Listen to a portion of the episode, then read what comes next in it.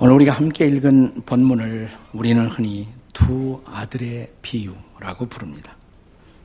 아버지가 맏아들에게 포도원에 가서 일하라고 했더니 예 가겠습니다. 근데 실제로는 가지 않았어요.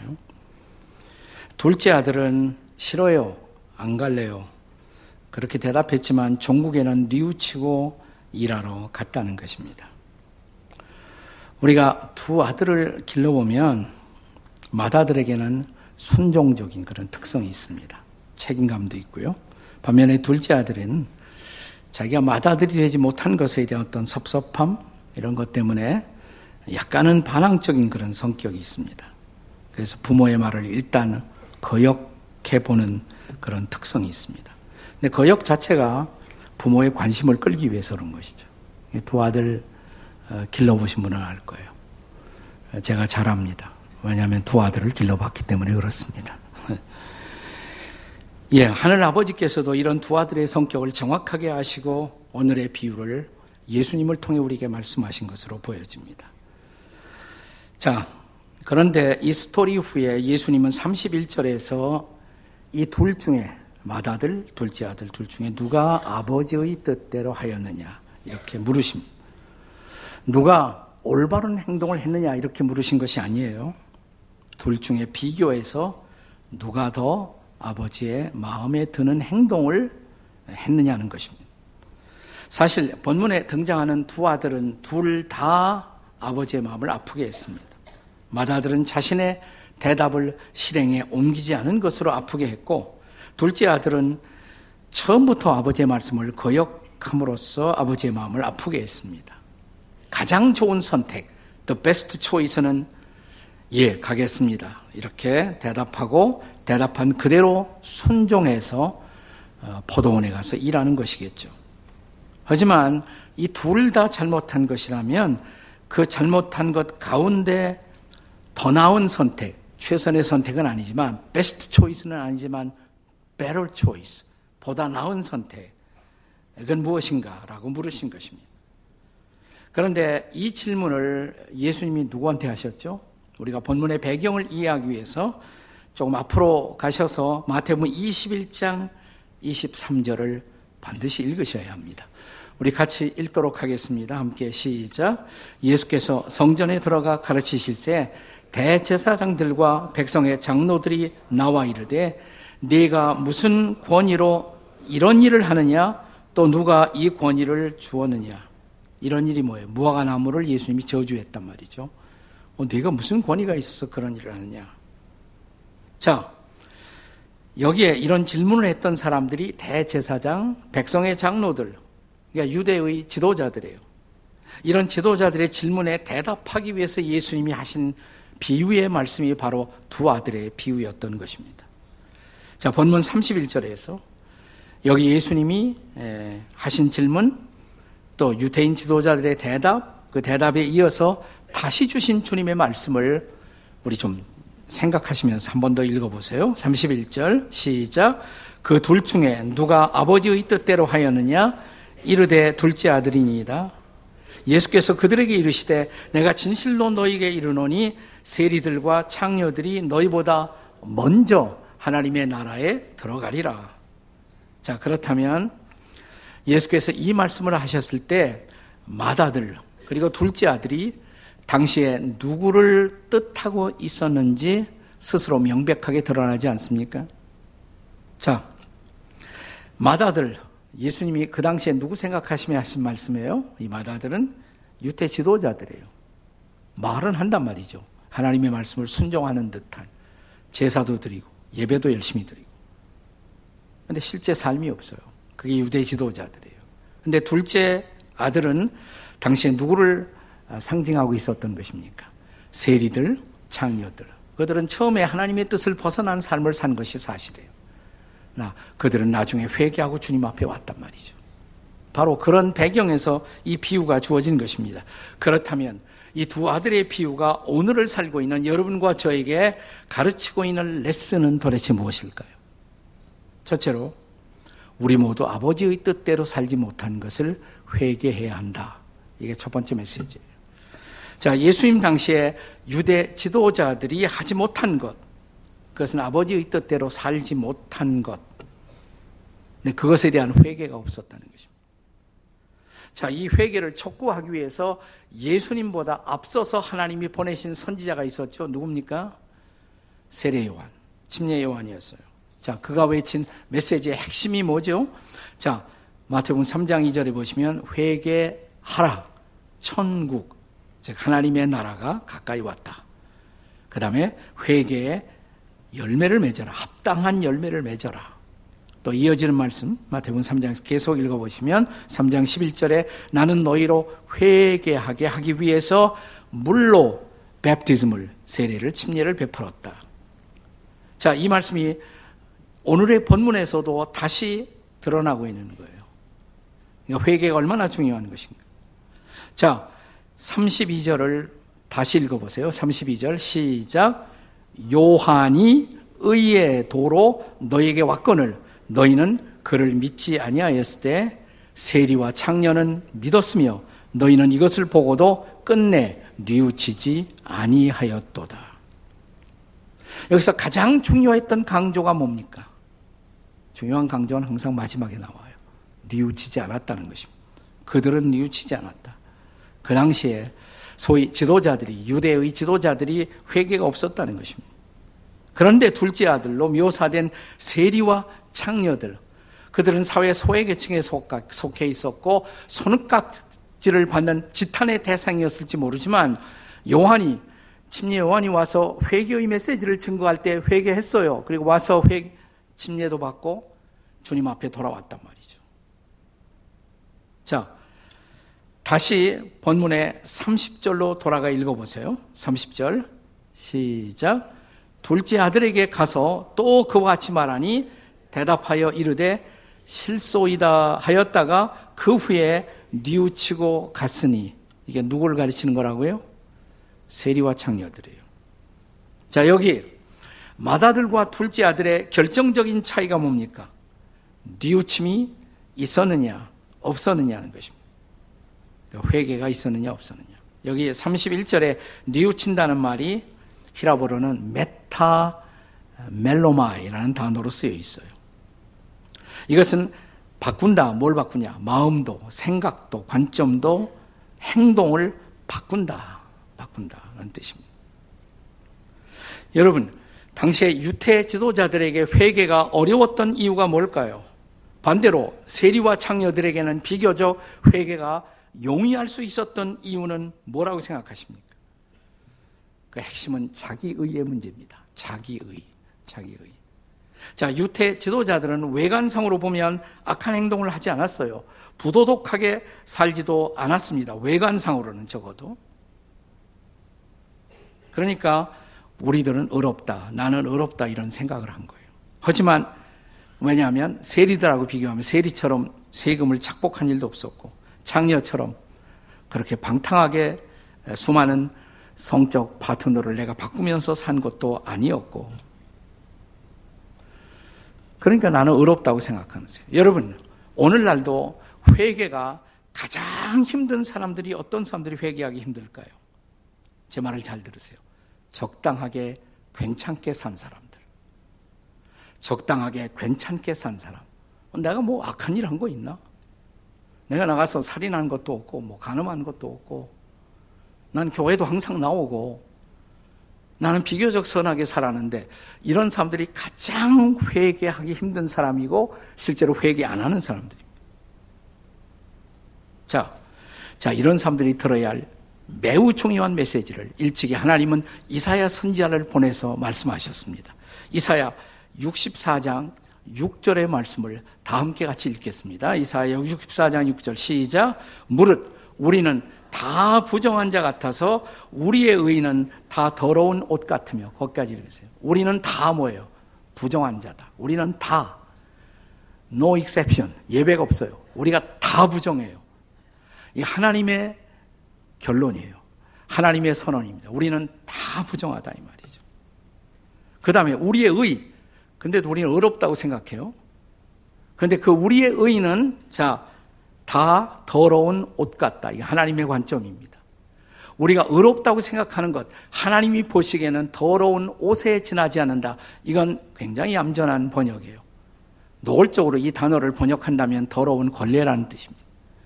우리의 의는 하나님 보시기에 더러운 걸레에 지나지 않는다. 나는 굉장히 의로운 것처럼 생각하지만 내가 볼 때는 걸레다. 우리가 아, 주장하고 있는 의로운 행동들, 그 배후에 숨어 있는 우리의 잘못된 모티브들, 동기들 조금 칭찬받으려고, 자기 올라가려고, 높아지려고 하는 우리들의 선행, 우리의 선전용 자기 의들, 하나님 보시기에는 걸레야. 그건 다 걸레에 지나지 않는단 말이죠. 네. 그래서 이런 사회적 소셜 클래스가 있는 사람들, 훈장 있는 사람들이 회개하기가 더 어려운 것입니다. 물론 그들도 성령이 마시면 성령의 타치가 있으면 회개합니다. 근데 이런 특별한 임하심이 없으면 회개하기 어렵다는 거예요. 반대로 세리들, 창녀들 이런 사람들은 이미 사회에서 지탄받고 손가락질을 당하고 있었기 때문에 자기들이 죄인인 것을 인정하는 것, 뉘우치는 것 어렵지 않았을 거란 말이죠. 그러나 오늘 이 말씀이 주는 중요한 메시지는 뭐예요? 우리는 다 죄인이다. 우리는 다 부정한 사람이다. 우리 모두에게 회개가 필요하다. 그렇다면 중요한 것이 뭐예요? 우리가 옛날 불렀던 찬송가의 가사처럼 천부여 의지 없어서 손 들고 옵니다. 두 손 들고 항복하고 죄로부터 떠나는 것입니다. 이 회개예요. 회개의 중요성을 가르치는. 자, 오늘 이 두 아들의 비유가 가르치고 있는 두 번째 중요한 메시지가 있다면 아버지의 뜻을 따라 이제 주님이신 예수님께로 와야 한다는 것입니다. 여러분, 회개한다는 것은 단순히 내가 과거의 죄에서 떠나는 것만을 의미하지 않습니다. 떠나서 예수님께로 와서 예수님을 주인으로 인정하고 그분의 주권 앞에 순복하는 삶을 이제부터 살아야 한다는 거예요. 본문 30절에 예, 우리말 성경에는 이렇게 되어 있어요. 둘째 아들이 뉘우치고 갔으니. 뉘우치고 갔으니. 근데 원문에서 빼놓은 단어가 있습니다. 본래 히라보 원문과 비교하면 중요한 단어 두 가지가 빠져 있어요. 예? 내가 뉘우치고 죽게로 갔으니. 뉘우치고 내가 죽게로 갔으니. 내가 죽게로 한 단어가 빠져 있어요. 에고 퀴리에, 에고 퀴리에, 내가 죽게로 이 단어가 빠져 있어요. 그러니까 회개는 뉘우치는 것만이 아니라 주님께로 오는 것이다. 그분을 주님으로 인정하고 주께로 오는 것이다. 우리가 어, 자주 부르는 찬송가 가운데 어, 찬송가 254장일 거예요. 내 주의 보혈은 정하고 정하다. 이 찬송 있죠? 네. 그 후렴이 뭐예요? 내가 주께로 지금 가오니. 내가 주께로 지금 가오니. 골고다의 보혈로 날 씻어 주소서. 그게 회개예요. 그게 회개예요. 다시 말하면 예수님께로 와서 죄 씻음 받고 의롭다함을 얻고 이제부터 그분을 따라가는 새로운 삶을 살아야 한다는 것이에요. 그래서 이 찬송가의 가사 3절에 보면 날 오라 하심은 온전한 믿음과 또 사랑함과 평안함 다 주려 함이라. 주님께로 와서 그분의 사랑, 그분의 평안을 누리고 사는 것. 그렇게 돼야 회개한 것이다 이 말이죠. 4절에도 큰 죄인 복받아 빌기를 얻었네. 한없이 넓고 큰 은혜 베풀어 주소서. 그러니까 죄를 떠난 것뿐만 아니라 그분 앞에 와서 그분이 주시는 은혜를 누리고 그분과 더불어 살아야 한단 말이죠. 그러니까 회개는 단순한 죄로부터의 떠남, 돌이킴만이 아니라 새로운 삶을 향한 나아감, 거기까지가 회개예요. 자, 그렇다면 회개는 처음 믿는 사람에게만 필요한 것이 아니에요. 오래 믿었던 사람들. 그런데 주님과의 교제가 지금 제대로 안 되고 있다. 이런 기신자들에게도 회개는 필요한 것입니다. 우리 주변에 한동안 사회적인 이슈가 되었던 소위 우리가 이단으로 간주하는 교파 가운데 구원파라는 사람들은 단회적 회개, 회개는 한 번만 하면 된다. 한 번만. 네. 근데 아니에요. 성경은 물론 본질적인 회개, 세상을 떠나 예수 믿을 때 하는 근본적 회개가 있어야 하지만 이렇게 회개한 사람들은 주님 앞에 합당하지 못한 삶을 주님 앞에 말씀에 비춰오면서 계속해서 돌이키고 계속해서 주님 앞으로 나와야 돼요. 성경은 지속적인 회개를 가르친다는 것입니다. 내 마음과 오늘 내 생각이 주님에게서 다소간 멀어진 신자들에게도 회개는 아직도 필요하다는 것입니다. 회개는. 예수님 당시 제사장들 또 백성의 리더들 그건 무신론자 아니에요. 당시에 하나님을 가장 잘 믿는 가고 자부했던 사람들이에요. 근데 그들에게 회개가 없었다는 거예요. 회개가 없었다. 오늘 우리는 어떨까요? 18세기 영국에 시인 한 사람이 예수님을 믿게 되었습니다. 처음 믿고 나니까 너무 좋은 거예요. 시인이니까 시를 써요. 많은 성시를 썼습니다. 성시 근데 그 후에 그가 시험에 들었습니다. 그럴 수 있잖아요. 그래서 신앙에서 떠났습니다. 영국을 떠나 프랑스로 와서 파리에서 살면서 방탕한 인생을 살았습니다. 어느 날 이 사람이 저녁 무렵 마차를 탔어요. 그 당시만 해도 마차 타고 다니던 시절이니까. 마차 딱 타는데 옆에 어떤 귀부인이 책을 읽고 있어요. 보니까 시집이에요. 뭘 읽으세요? 그러니까 시집이에요. 어떤 시집이세요? 그러니까 여기 제가 정말 좋아하는 시가 있거든요. 한번 읽어 드릴까요? 예. 그랬더니 그 부인이 시를 읽기 시작합니다. 그 시가 이렇게 시작돼요. 복의 근원 강림하사 찬송하게 하소서. 한량 없이 자비하심 측량할 길 없도다. 천사들의 찬송가로 나를 가르치소서. 그게 본래 시예요, 시. 예, 나중에 여기 곡을 붙였지만 본래 시예요. 거기까지 읽는 순간 이 신사가 갑자기 눈물을 흘리기 시작합니다. 그러더니 하는 소리가 부인, 사실은 그 시는 제가 쓴 시입니다. 아, 그러세요? 그러세요. 그런데요, 제가 주님을, 그 주님을 지금은 떠나 있습니다. 그러자 이 부인이 말하기를 당신이 쓰신 그 시의 그 다음 대목을 혹시 잊으셨나요? 자, 우리말 가사에 이렇게 되어 있어요. 어떻게 되어 있습니까? 우리말 가사에는 구속하신 그 사랑을 항상 찬송합니다. 근데 원문하고 좀 달라요. 원문에 어떻게 되냐면 이렇게 되어 있어요. Streams of mercy never failing. Streams of mercy never ceasing. 자비의 강물은 끊임없이 흐르네. 자비의 강물은. 주님의 자비의 강물은 지금 여기 파리에도 흐르고 있어요. 주님의 사랑과 자비를 믿고 돌아오시면 되잖아요. 돌아오시면. 그날 밤 그는 회개하면서 주님 앞에 다시 돌아옵니다. 그리고 좋은 목사가 됩니다. 로버트 로빈슨이라는 아주 유명한 목사가 되었어요. 그리고 그 찬송가를 지금도 우리가 부르잖아요.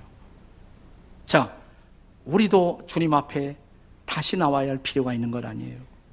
회개는 죄를 떠나는 것만이 아니라 주님께로 돌아오는 것. 이런 회개가 여러분과 우리 사이에 이루어질 수 있기를 주님의 이름으로 축복합니다. 오늘 두 아들의 비유가 가르치고 있는 메시지 세 번째는 아버지의 뜻에 순종하는 삶을 지속적으로 드려야 한다는 것입니다. 여기 본문이 시작된 첫 번째 구절 28절을 다시 읽겠습니다. 다 함께 읽습니다. 시작. 그러나 너희 생각에는 어떠하냐? 어떤 사람에게 두 아들이 있는데 맏아들에게 가서 이르되 예 오늘 포도원에 가서 일하라. 자, 이 순종하는 아들에게 아버지가 기대했던 것이 뭐예요? 한 번만 순종하는 것이 아니죠. 포도원에 가서 계속 일하는 거예요. 계속 일하는 것. 자, 하나님의 자녀들에게 하늘 아버지가 기대하는 것. 우리가 이 땅에 사는 동안에 그 뜻을 붙들고 계속해서 그 뜻을 행하며 살아가는 것. 그것을 기대하지 않겠습니까? 사실 예수님이 이 땅에 오실 때, 하나님의 아들로 오실 때 왜 오셨어요? 자, 히브리서 10장 9절을 읽어보시기 바랍니다. 히브리서 10장 9절 시작. 그 후에 말씀하시기를 보시옵소서 내가 하나님의 뜻을 행하러 왔나이다 하셨으니 그 첫째 것을 폐하심은 둘째 것을 세우려 하십니다. 예수님이 이 땅에 오신 목적, 하나님의 아들로 이 땅에 오신 목적, 하나님의 뜻, 아버지의 뜻을 이루려고. 첫 번째 것, 율법을 폐하시고 둘째 것, 복음의 새로운 언약을 성취하기 위해서 오셨다는 것입니다. 자, 실제로 요한복음 4장 34절에서 예수님은 어떻게 말씀하십니까? 자, 우리가 어, 잘 알고 있는 말씀이지만 한 번 더 읽겠습니다. 다 같이 시작. 예수께서 이르시되 나의 양식은 나를 보내신 이의 뜻을 행하며 그의 일을 온전히 이루는 것이니라면 내 양식 예수님이 말씀 내가 양식 뭐냐 아버지의 뜻을 행하고 그의 일을 온전히 이루는 것. 근데 저와 여러분이 그 예수님의 제자가 되었다면 우리가 할 일도 뭐예요? 아버지의 뜻을 행하며 그의 일을 온전히 이루는 것이죠. 네. 언제까지? 언제까지 그 일을 이루며 살아야 할까요? 주님이 부르시는 날까지. 자, 예수님이 이 지상생의 마지막이 왔을 때 어떻게 고백하십니까? 자, 요한복음 17장 4절 같이 읽습니다. 시작. 아버지께서 나에게 하라고 주신 이 일을 내가 이루어 아버지를 영화롭게 하였사오니 우리도 마지막 이 고백을 드릴 때까지 그의 뜻을 붙들고 그의 일을 행하며 살아야죠. 포동원에서 우리들의 포동원에서 그거 주님이 기대하는 거예요. 아버지 하나님이 기대하는 것이에요. 자, 우리의 선배들 그 아버지의 뜻을 붙들고 순종하기 위해서 때로는 고난을 감수하고 때로는 순교도 마다하지 않았던 우리의 선배들을 생각해 보세요. 초대교회 리더였던 사도 베드로가 베드로 전서 3장 17절에서 하신 말씀을 기억하십시다. 같이 읽겠습니다. 시작. 선을 행함으로 고난받는 것이 하나님의 뜻일진데 악을 행함으로 고난 받는 것보다 나으리라. 하나님의 뜻을 행하다 보면 고난도 있어요. 그건 명예로운 것이에요. 그것은 영광스러운 것입니다. 자, 이어지는 계속적인 사도 베드로의 고백을 들어보세요. 베드로 전서 4장 3절 같이 읽습니다. 시작. 너희가 음란과 정욕과 술 취함과 방탕과 향락과 무법한 우상 숭배를 하여 이방인의 뜻을 따라 행한 것은 지난 때로 족하도다. 아멘이십니까? 나는 죄 짓는 것은 지나간 때로 족하다. 이방인의 뜻을 따라 사는 것.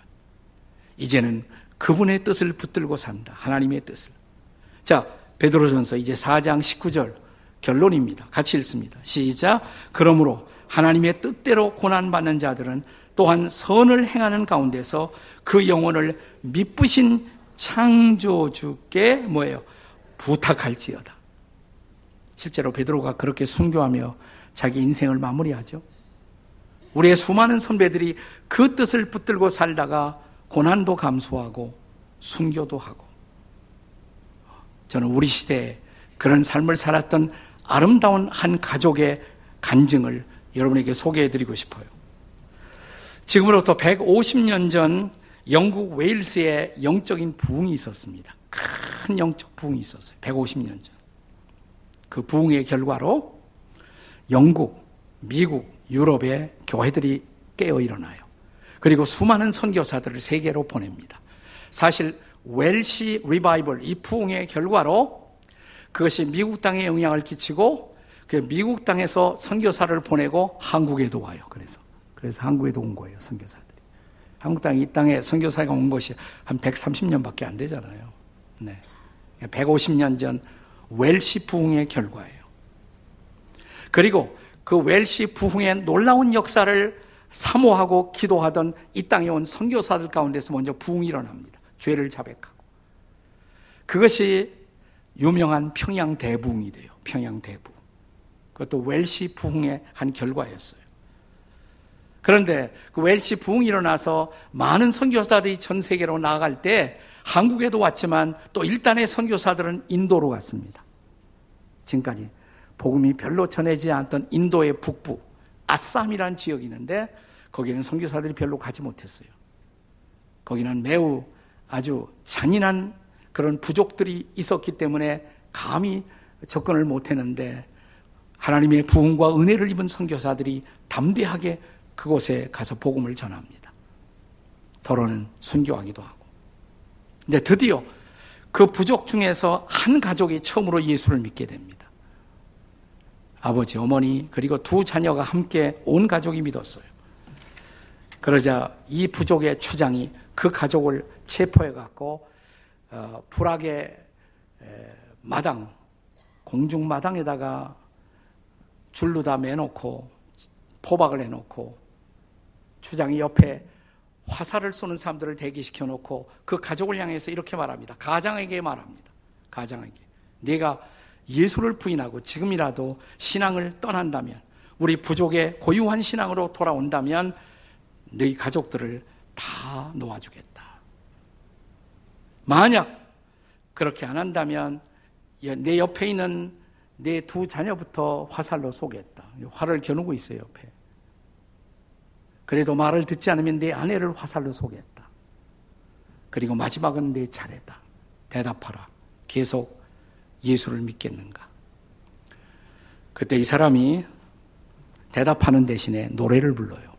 그 인도 북쪽에 유행하는 민속 가락에다가 가사만 붙인 거예요. 메시지를 붙인 거예요. 그의 신앙의 고백이었던 것입니다. 그가 노래를 부른 그 순간부터 그 노래는 세계적으로 유명해집니다. 오늘 우리도 아는 노래가 됩니다. 예. 인도 사람들은 영어도 잘하잖아요. 영국의 지배를 받았기 때문에. 그때 불렀던 노래가 바로 이런 노래예요. I have decided to follow Jesus. I have decided to follow Jesus. 그 다음에 no turning back, no turning back. 주 따르기로, 예수님 따르기로, 주님 뜻대로 살기로 했네.